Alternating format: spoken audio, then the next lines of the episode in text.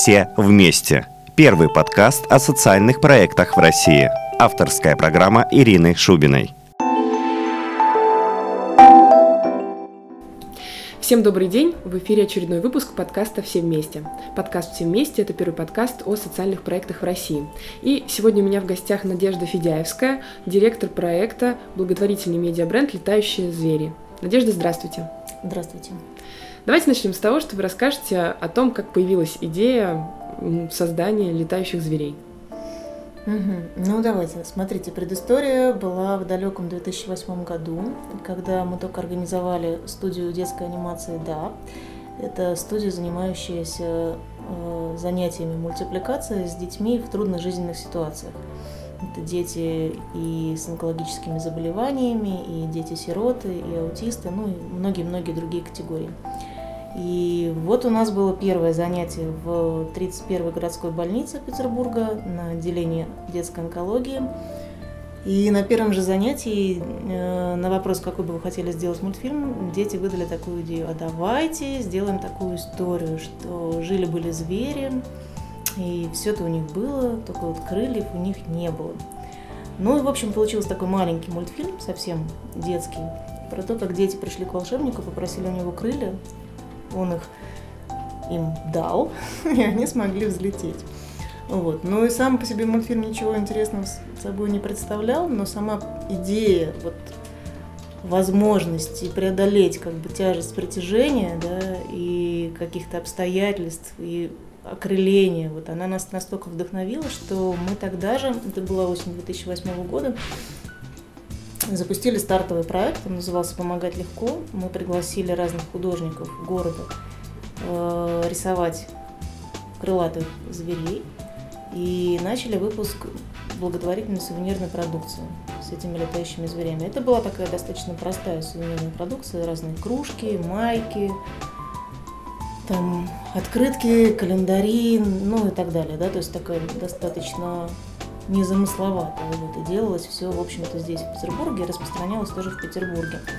Но примерно, наверное, там, через полгода стало понятно, что идея пользуется просто колоссальной популярностью, и люди, приходя на акции благотворительные фонды Адвита, там, получая подарок на пожертвование какой-нибудь очередной магнитик с летающим зверем, говорили – ах, нет-нет, крокодильчик у меня уже есть, можно мне вот того вот поросеночка, там, например, да. Ну и стало понятно, что просто действительно, прям люди стали даже собирать их, коллекционировать. Ну, мы, конечно, радовались, ну вот, но время шло, шло, шло, и, в общем, в какой-то момент мы стали перед неизбежностью, просто неизбежностью, необходимостью все-таки делать мультфильм. Ну, сами понимаете, понятно, что спрос есть. Понятно, что мы студия профессиональных режиссеров, аниматоров там и так далее. Ну, как-то прям грех не делать. И в какой-то момент Лена Грачева, руководитель фонда Адвита, она пришла и там буквально там, по столу кулаком стукнула и сказала, ну так что, будет у нас мультсериал или не будет? Ну, мы так почесали голову и сказали, ладно, давайте, будет. Вот, ну и, в общем-то, так все и началось, и действительно набрали компанию еще профессионалов, да, достаточно большая студия у нас работает. Запустили запуск вот такого продакшена большого, да, сериала.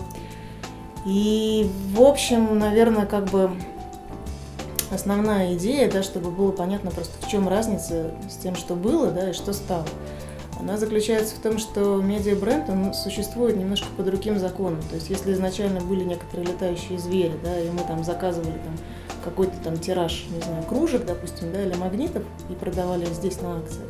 Но это все было очень такое, то, что называется local business, да, то есть это как бы очень, ну, то, докуда руки дотягиваются, да, вот, собственно, так это и реализовывалось. А в ситуации, когда возникает медийный бренд, эта история совсем другая. То есть мы занимаемся уже давным-давно не производством, а продажей лицензии на использование летающих зверей. То есть благодаря тому, что образы узнаваемы, благодаря тому, что сериал как бы там имеет на данный момент 20 серий, вот сегодня как раз будет премьера 21 да, там у него есть еще спин дочерний сериал, это «Малыши и летающие звери», в котором тоже уже с десяток серий есть как бы сериал транслируется по телевидению, да, и есть компании, которые заинтересованы купить лицензию на использование естественно, как бы мы, когда продаем лицензию, мы получаем не просто товар, но еще и дистрибуцию. То есть представьте себе, как бы, ну, где как бы мы, да, но у нас все равно как бы определенный ограниченный ресурс. У нас никогда бы не хватило сил продавать летающих зверей, допустим, в Волгограде, да, я уже не говорю про там Сахалин, например, да, там, а в общем-то благодаря тому, что это просто крупная компания, у которых полностью федеральная дистрибуция, мы вот имеем такую возможность, да, то есть там магазины «Магнит», они там россыпью существуют вообще совершенно там по всей стране, да. И там человек может прийти и купить там тетрадки там, или DVD-диск, да, или еще что-то. То есть это как бы очень удобная схема, она, ну, как бы другого немножечко уровня получается, да, то есть она гораздо более доступная, и она доступна широко. Там сейчас мы, например, начали работать с болгарами, там то же самое как бы будет, ну, еще, да, расширение какой-то территории. Ну, вот, ну, и, в общем, и в целом схема действительно как бы такая, что это просто абсолютно обыкновенная коммерческая модель, точно такая же, как у смешариков, у фиксиков, там, ну, вот у любых как бы медийных брендов, которые вам знакомы. Они существуют за счет продажи лицензий. Но ну, просто в нашем случае весь проект затеян для того, чтобы вся прибыль нашла на лечение детей. Ну вот, собственно, ключевая разница, но в остальном это как бы абсолютно такая обыкновенная коммерческая схема. То есть все выигрывают. И лицензиат, как бы он, когда покупает эту схему, он все равно, ну, в смысле лицензию, да, он все равно выигрывает, да, точно так же, как при другой любой покупке. Там, и мы выигрываем, да, ну и дети выигрывают, ну, в общем, угу, такая удобная. Если говорить про начало проекта, сейчас, безусловно, спустя несколько лет все в целом у вас, я так понимаю, уже поставлено на какой-то поток, вы что-то придумываете новое, развиваете, уже все более-менее стабильно. Mm-hmm. Когда вы начинали, про летающих зверей никто не знал, а какие были сложности и какие были ошибки, да, что, что бы вы сейчас сделали, может быть, по-другому? Да, ну я, наверное, слукавила бы, если бы сказала, что у нас сейчас все просто как-то там сумасшедше прекрасно. То есть в этом смысле как раз с точки зрения там э, жизни бренда, у него есть все-таки рождение, да, есть как бы стадия взрослости и есть какое-то умирание. Вечно зеленых их очень мало, это там Микки Маус, например, да. Вот, но в целом как бы очень мало.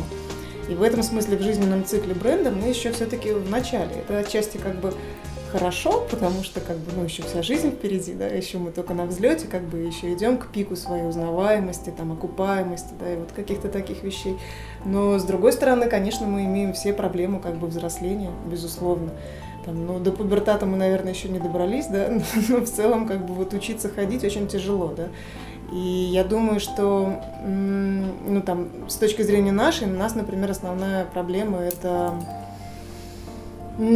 то, что мы, будучи профессионалами в области мультипликации, не являемся профессионалами в области продюсирования, да, и вот э, какого-то продюсера, который согласился бы работать с, э, с нами ну, достаточно высокоэффективно, там, нам на данный момент как бы, ну, пока, ну, вот, пока там снова есть очередные наметки, но по большому счету там там, up to now, да, ну, то есть до, до сих пор этого не произошло, да, и с этим, в общем-то, связана достаточно медленная раскачка, то есть вот сериалу сейчас идет третий год практически, ну, в общем, можно было бы уже подраскачаться больше, если бы просто было больше показов, да, на телевидении. Потом, на самом деле, как бы нужно понимать, что э, ну, так как я так понимаю, что аудитория, она, в общем, знакома с социальным бизнесом, да, и там с темой благотворительности как таковой, конечно, все мы прекрасно понимаем, что статус, например, социально активной компании, он достаточно дорого стоит в глазах, ну, репутационно, да, в глазах потребителя. Но вместе с тем нужно прекрасно понимать, в каком мире мы живем, да, и что, в общем-то, везде, где есть возможность не получить деньги, которые бы в противном случае компания получила, мы сталкиваемся со сложностями. Да? То есть, когда нам говорят, так, погодите, а что? Угу. А что, вот, а прибыль туда, да? Угу. А давайте вот вы показы ваши, например, проплатите на телевидении. Мы говорим, мы не можем проплачивать наши показы на телевидении, да, там, ну, как бы есть как бы совершенно конкретные законы рынка, да, есть совершенно конкретные как бы законы там, вот этого мира, в котором мы живем. И, конечно, с ними сложно. Вот в этом смысле сложно. Тем более, что э, ну, мы все из себя такие прям белые, такие прям пушистые, там с прозрачными бухгалтериями там и все такое прочее. И для нас это все, конечно, ужасно важно по разным причинам, ну и внутренним моральным, но еще и просто из-за того, что мы работаем очень плотно с э, фондом Адвита, да, и наш фонд помогать легко. Это все как бы, опять же, все, если из этой как бы области слушатели, то все прекрасно знают, насколько как бы доскональными могут быть проверки в, в области НКО, да, поэтому как бы у нас все исключительно белое, и в этом смысле очень сложно коммерческую модель да, бизнеса построить абсолютно белой и прозрачной, ее очень сложно. Вот, вот это вот основная сложность, которая, конечно, есть, да. Потому что нам приходится работать с бизнесом, mm-hmm. да, и приходится женить, ну, то, что жени, женится очень плохо. Вот в этом смысле, как бы, конечно, ну, такая сложность есть. Но если говорить про то, что бы хотелось поменять, и там, что кажется ошибками совершенными, ну, навряд ли бы мы поменяли, да. То есть я думаю, что, в общем, ну, не самый эффективный способ решения, но как будто бы ведь очень важно же оставаться как бы еще и с самим собой, да, в порядке. И ну, вот это тоже такой как бы очень важный момент. Угу. Не идти против самого себя, да, и поперек. Там, просто от того, что сейчас конъюнктура такая, поэтому, ага, надо сделать вот так вот, да, или вот это. Вот. Ну, поэтому в этом смысле проект, наверное, все гармонично. Хотя, конечно, всегда хочется там, быстрее, выше, сильнее, больше результатов.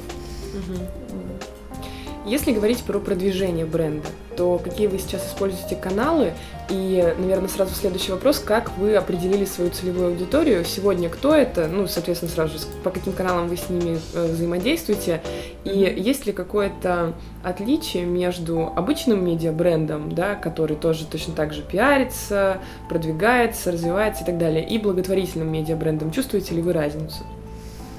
Угу. Ну, смотрите, наверное, можно говорить э, ну, два вопроса, да, я сейчас услышала про целевую аудиторию, да, и про продвижение. С точки зрения продвижения, мне как раз очень э, нравится история того, что мы благотворительный бренд, и это, знаете, дает возможность просто более широкого охвата э, СМИ, например, да, то есть э, все-таки основные каналы продвижения у нас э, помимо соцсетей это еще и СМИ, и поддержка СМИ, она на самом деле, ну, получается очень значимая. Кроме того, как бы э, за счет того, что бренд уникальный, там, новаторский, да, интересный, там, за него высказываются, ну, такие лидеры мнений, как, там, не знаю, Шендерович, например, да, или, допустим, вот мы сняли там ряд Э, клипов со знаменитостями. Это и Данила Козловский с Лизой Боярской, и Чулпан Хаматова с э, Макаревичем, с Бутусовым и с э, Маковецким. И это все такие вещи, которые как бы за деньги их купить нельзя, потому что селебритис – это то, что очень редкие бренды могут себе позволить. Это бешеные деньги стоят, да. Но вот за счет того, что как бы мы, ну как бы вот занимаемся тем, тем, чем занимаемся, эти люди, они согласились, да, и они как бы вот внесли свой вклад какой-то в наше продвижение. И с точки зрения СМИ, как раз, ну, знаете, если вы просто делаете мультфильм, все, о чем вы можете говорить, это о вашем мультфильме. И там, ну, в лучшем случае, может быть, о том, что если у вас проплачена, допустим, публикация о том, что вышел новый товар на полке, там, ищите в таких-то магазинах. Но в нашем случае можно говорить о широком пласте, там, например, благотворительности вообще сегодня, да, ну вот как вы, например, да, пригласили, мы же говорим сейчас, в общем, как бы просто как кейс рассматриваем это, да, как некоторая модель благотворительная, которая может существовать, да, и в этом плане под этим соусом мы как бы можем существовать в очень разных, как бы, и общественно-политических изданиях, и э, бизнес-изданиях, да, не только в нашем непосредственном сегменте, который, ну, условно говоря, семейная целевая аудитория, да.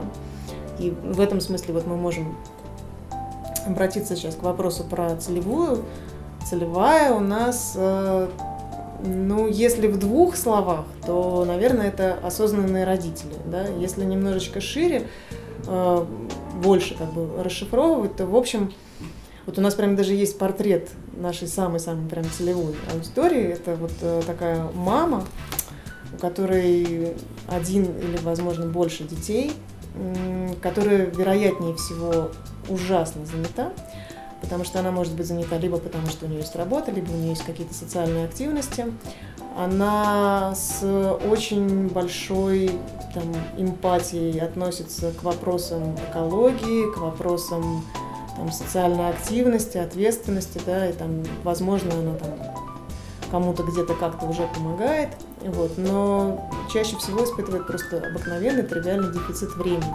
Да, потому что, как вы сами понимаете, для того, чтобы отвести время, день, э, вещи в детдом, например, нужно время. Да, для того, чтобы заполнить там, банковскую квитанцию перевести кому-то деньги, реквизит, нужно время. Когда есть постоянный дефицит времени, то оно, оказывается, зачастую как бы, ну, перевешивает все твои другие желания. Но при этом внутренний посыл, как бы быть молодцом, быть хорошей, у нее, например, ну, точно есть. Там, я, например, это по себе вот просто очень четко знаю, вот точно так же я, как мама двух детей, как бы, и там человек с работы. У меня времени, как бы, ну вот самое дорогое, что есть, это время. И поэтому вот такая возможность, как бы, сделать хорошее дело просто от того, что ты выбрал молоко летающие звери на полке, там, вместо какого-то другого, да, ну ты просто купил молоко.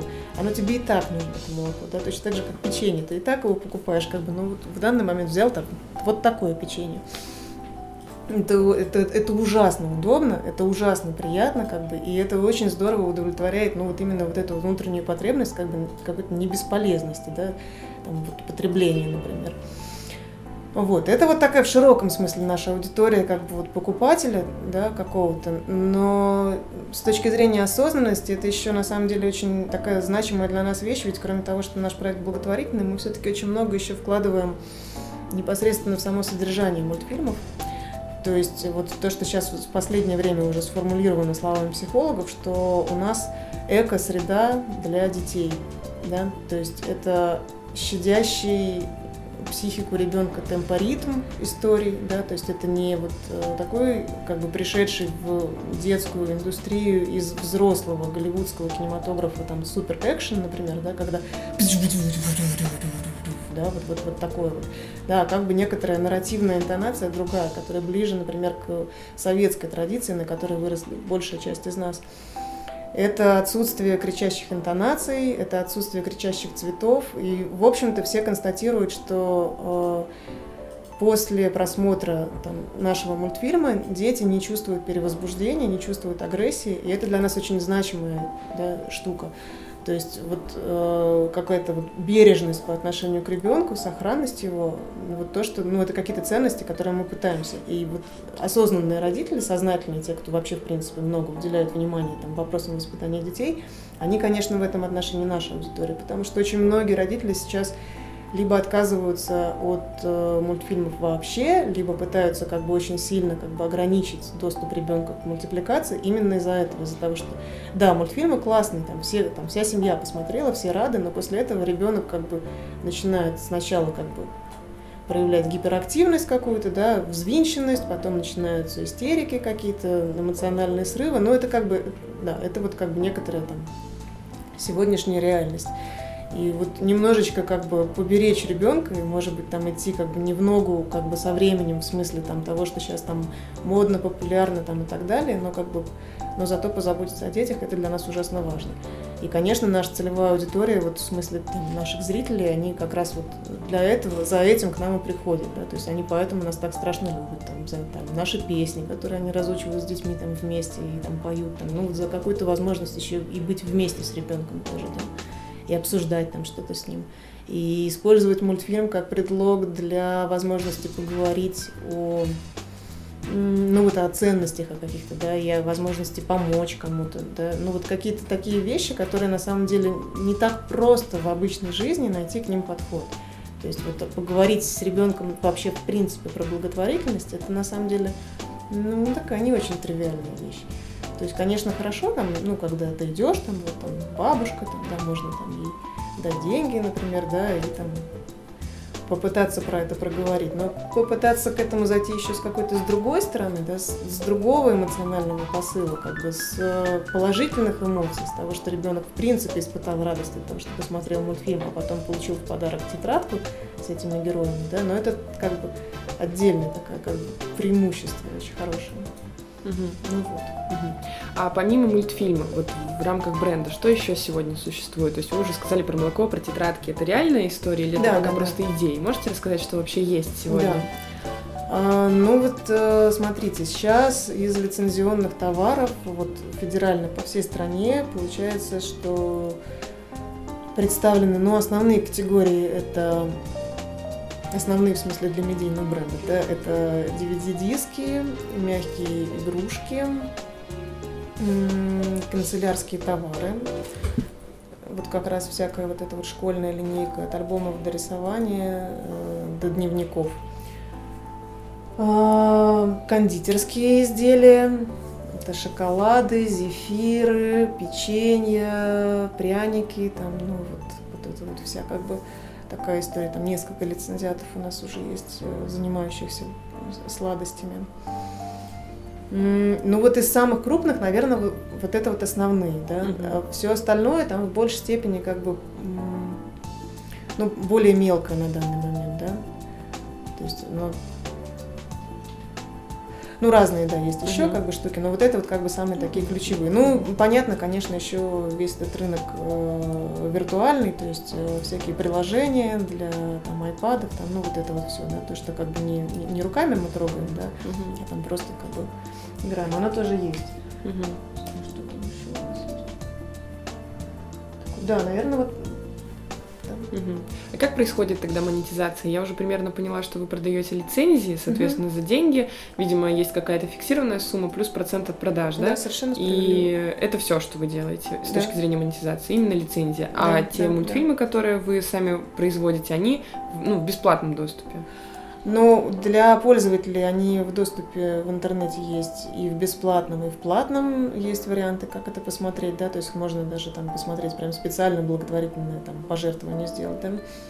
А, на телевидении, естественно, там пользователи смотрят это бесплатно, угу. вот, но в, в целом как бы контент он но он не так дорого продается, угу. да, то есть, э, конечно, там есть схема монетизации там и на YouTube, там и мы получаем там какие-то копейки, но это в целом как бы копейки, особенно учитывая ну, вы, наверное, знакомы с тем, насколько дорогая история онкологии. А, мы преимущественно помогаем онкологическим пациентам, ну, на данный момент, по крайней мере. Большая часть наших пациентов, подавляющее большинство, это подопечные фонда Адвита. А, это чудовищно дорогостоящее лечение, то есть просто чудовищно. Там, поиск э, донора костного мозга для одного пациента стоит, например, 20 тысяч долларов.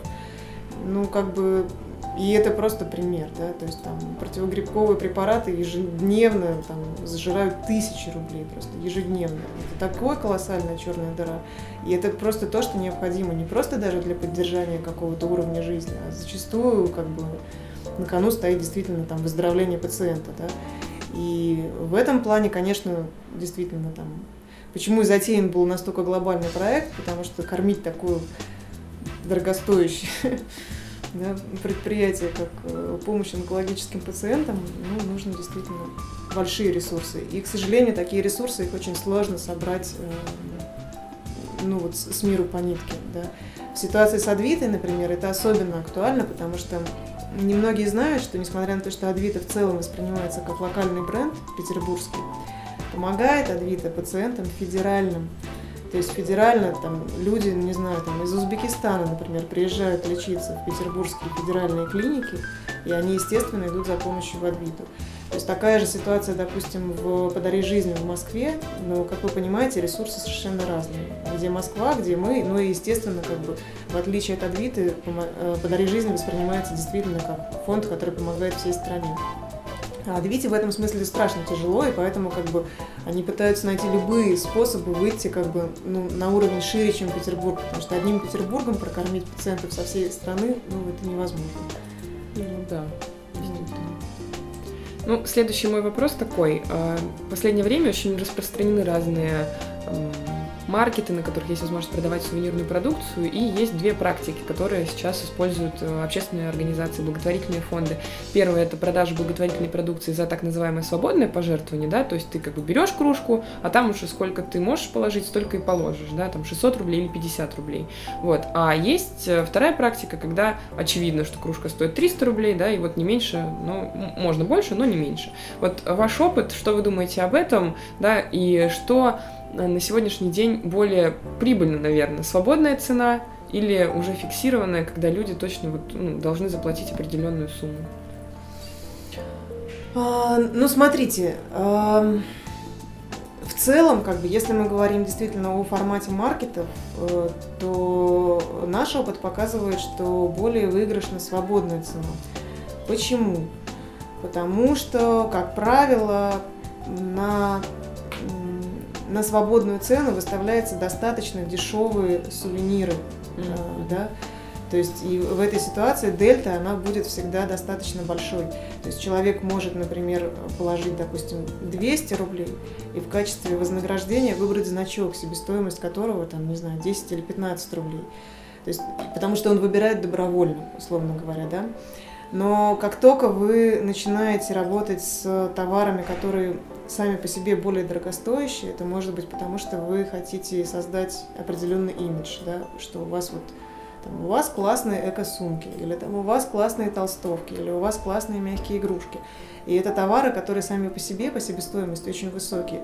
В такой истории практически со свободной ценой ну, невозможно выплатить. Потому что если у вас себестоимость товара по тысячу, то ну, очень велика вероятность, что потребитель, да, он не воспримет это так, он подумает, ну ладно, ну 500 рублей красная цена, там, больше я там ну, не положу, да, и вы можете просто выходить в, в минуса.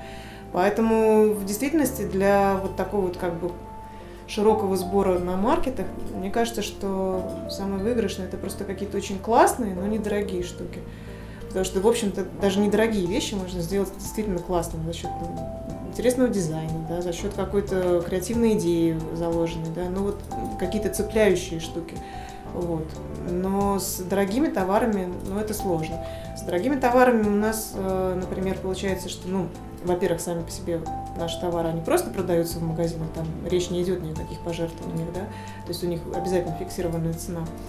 А магазин э, легко-легко на Большой Пушкарской 10, он тоже работает с фиксированными ценами, потому что и за счет этого он может предлагать более широкую линейку как раз, да, то есть не только товары, там, блокнотики, магнитики, там, да, и мелочевочку какую-то, а и товары действительно, которые могут стать хорошим подарком, не стыдным, ну, даже для людей, ну, с таким не самым низким уровнем достатка, да, mm-hmm. скажем так. Mm-hmm. Ну и, и там, конечно, они работают по фиксированной цене, и это абсолютно оправданно, и мне кажется, что угу. эффективно. А, следующий коротенький вопрос. Э, вся эта история – это отдельный проект. Сколько у вас людей, которые работают постоянно в качестве сотрудников, и работаете ли вы с волонтерами? Если да, то кого вы в основном привлекаете? Угу. А, постоянных сотрудников у нас ужасно много. Мне просто страшно называть эту цифру. На самом деле порядка 70 человек работает. Вот, то есть 30 э, человек сидят в офисе, и еще ну, очень многие профессии, например, актеры озвучивающие, да, или композиторы, пишущие музыку, они не нуждаются в том, чтобы сидеть здесь. Вот, но суммарно охват это порядка, да, вот, порядка 70 человек, включая все там звукозаписи и так далее, и так далее. Mm-hmm. Вот. А с волонтерами мы работаем. Волонтеров мы ужасно вообще ждем это вот просто самая такая постоянно нужная нам категория людей, потому что когда мы с вами говорили про продвижение, мы затронули вопрос СМИ, но не затронули вопрос мероприятия. Мы очень часто участвуем в городских мероприятиях угу. и зачастую организуем их сами. Ну, вернее, не зачастую, но и организуем их сами в том числе. Вот. И в этом смысле нам всегда очень нужны волонтеры. Вот просто очень. Начиная от простой там, активности, там кто-то может умеет рисовать с детьми, или, например, очень часто мы на мероприятиях проводим мастер-классы, крыляем детей, делаем вместе с ними крылья. Это как бы то, что не требует практически ничего, кроме хорошего настроения, как бы, и там, желания принять в этом участие. Вот. Ну, бывает и специализированная потребность волонтеров, которые готовы стоять вот как раз там, с сувенирной продукцией. Ну, это как бы немножечко другая, да, там, как бы, склад характера у волонтеров, у них должен быть тогда азарт какой-то, да, и там желание как бы на, насобирать, наторговать побольше, да. То есть, ну, это как бы разного рода люди. Вот. Но, но это то, что нам ужасно нужно. Угу. Это то, что мы все время собираем. То есть мы регулярно публикуем в наших соцсетях, что там, то нам нужно в Москве волонтеры, то в Питере. Вот. Ну и вот это прям правда. Ну и последний вопрос. С вашим опытом большим, какой бы вы могли совет дать благотворительным фондам, благотворительным организациям, которые а, в настоящий момент уже тоже поняли, что, может быть, пожертвование это не самое эффективное с точки зрения прибыли истории, и готовы уже начать а, заниматься коммерческой деятельностью? Вот ваше мнение по этому поводу? Ну, мое мнение таково, что вообще, в принципе, получится хорошо только то, что вы любите и умеете делать. То есть, на самом деле, э, в тот момент, когда мы начинали студию «Да», и начали ее с э, создания мультфильмов с детьми, мы начали это делать, потому что мы сами из мультипликации были. Да? То есть, если бы мы, например, там были столярами, то, наверное, мы бы пошли в больницы с детьми делать табуретки, потому что это было бы намного эффективнее, как бы, ну и, и круче. А, точно так же, как, там, не знаю, люди ходят, например, плетут там бисером с детьми. И в этом плане как бы от, э, ну, как бы бизнес-модель, да, и коммерческая модель, она ничем не отличается. Вы можете ее сделать хорошо, только если вы как бы в этом, ну, либо уже что-то умеете и понимаете, что, что к чему, но либо, и даже лучше, если вы просто это страстно любите. Потому что если вы это любите страстно, то, пожалуйста, сделайте. Наша прекрасная знакомая, например, там, недавно открыла социальный бизнес, который называется «Небесные капкейки». Они с э, ребятами-инвалидами пекут чудеснейшие совершенно капкейки. Ну, так это же чудесно, как бы, да? Там точно так же, как бы, можно говорить э, о чем угодно. Если вы портной, ну, пожалуйста, сделайте ваш социальный бизнес как бы на этом, да. Просто если вы это любите, потому что если, если вы это не любите, вы никогда не продеретесь через эти миллионы неприятностей, которые всегда случаются на пути становления, да, и реализации. Это же не услано все там розовыми лепестками, понятно же, да, что сложности, они там постоянно какие-то, не одни, так другие. Вот. Угу. Поэтому совет такой, делайте то, что любите. Просто придумайте, как это развернуть вот, в социальную сферу. Спасибо вам большое, Надежда. Спасибо вам. Ну что ж, друзья, любите то, что вы делаете, не бойтесь заниматься коммерцией и не забывайте, что великие дела должны быть добрыми. Это был подкаст «Все вместе», первый подкаст о социальных проектах в России. Меня зовут Ирина Шубина. До новых встреч!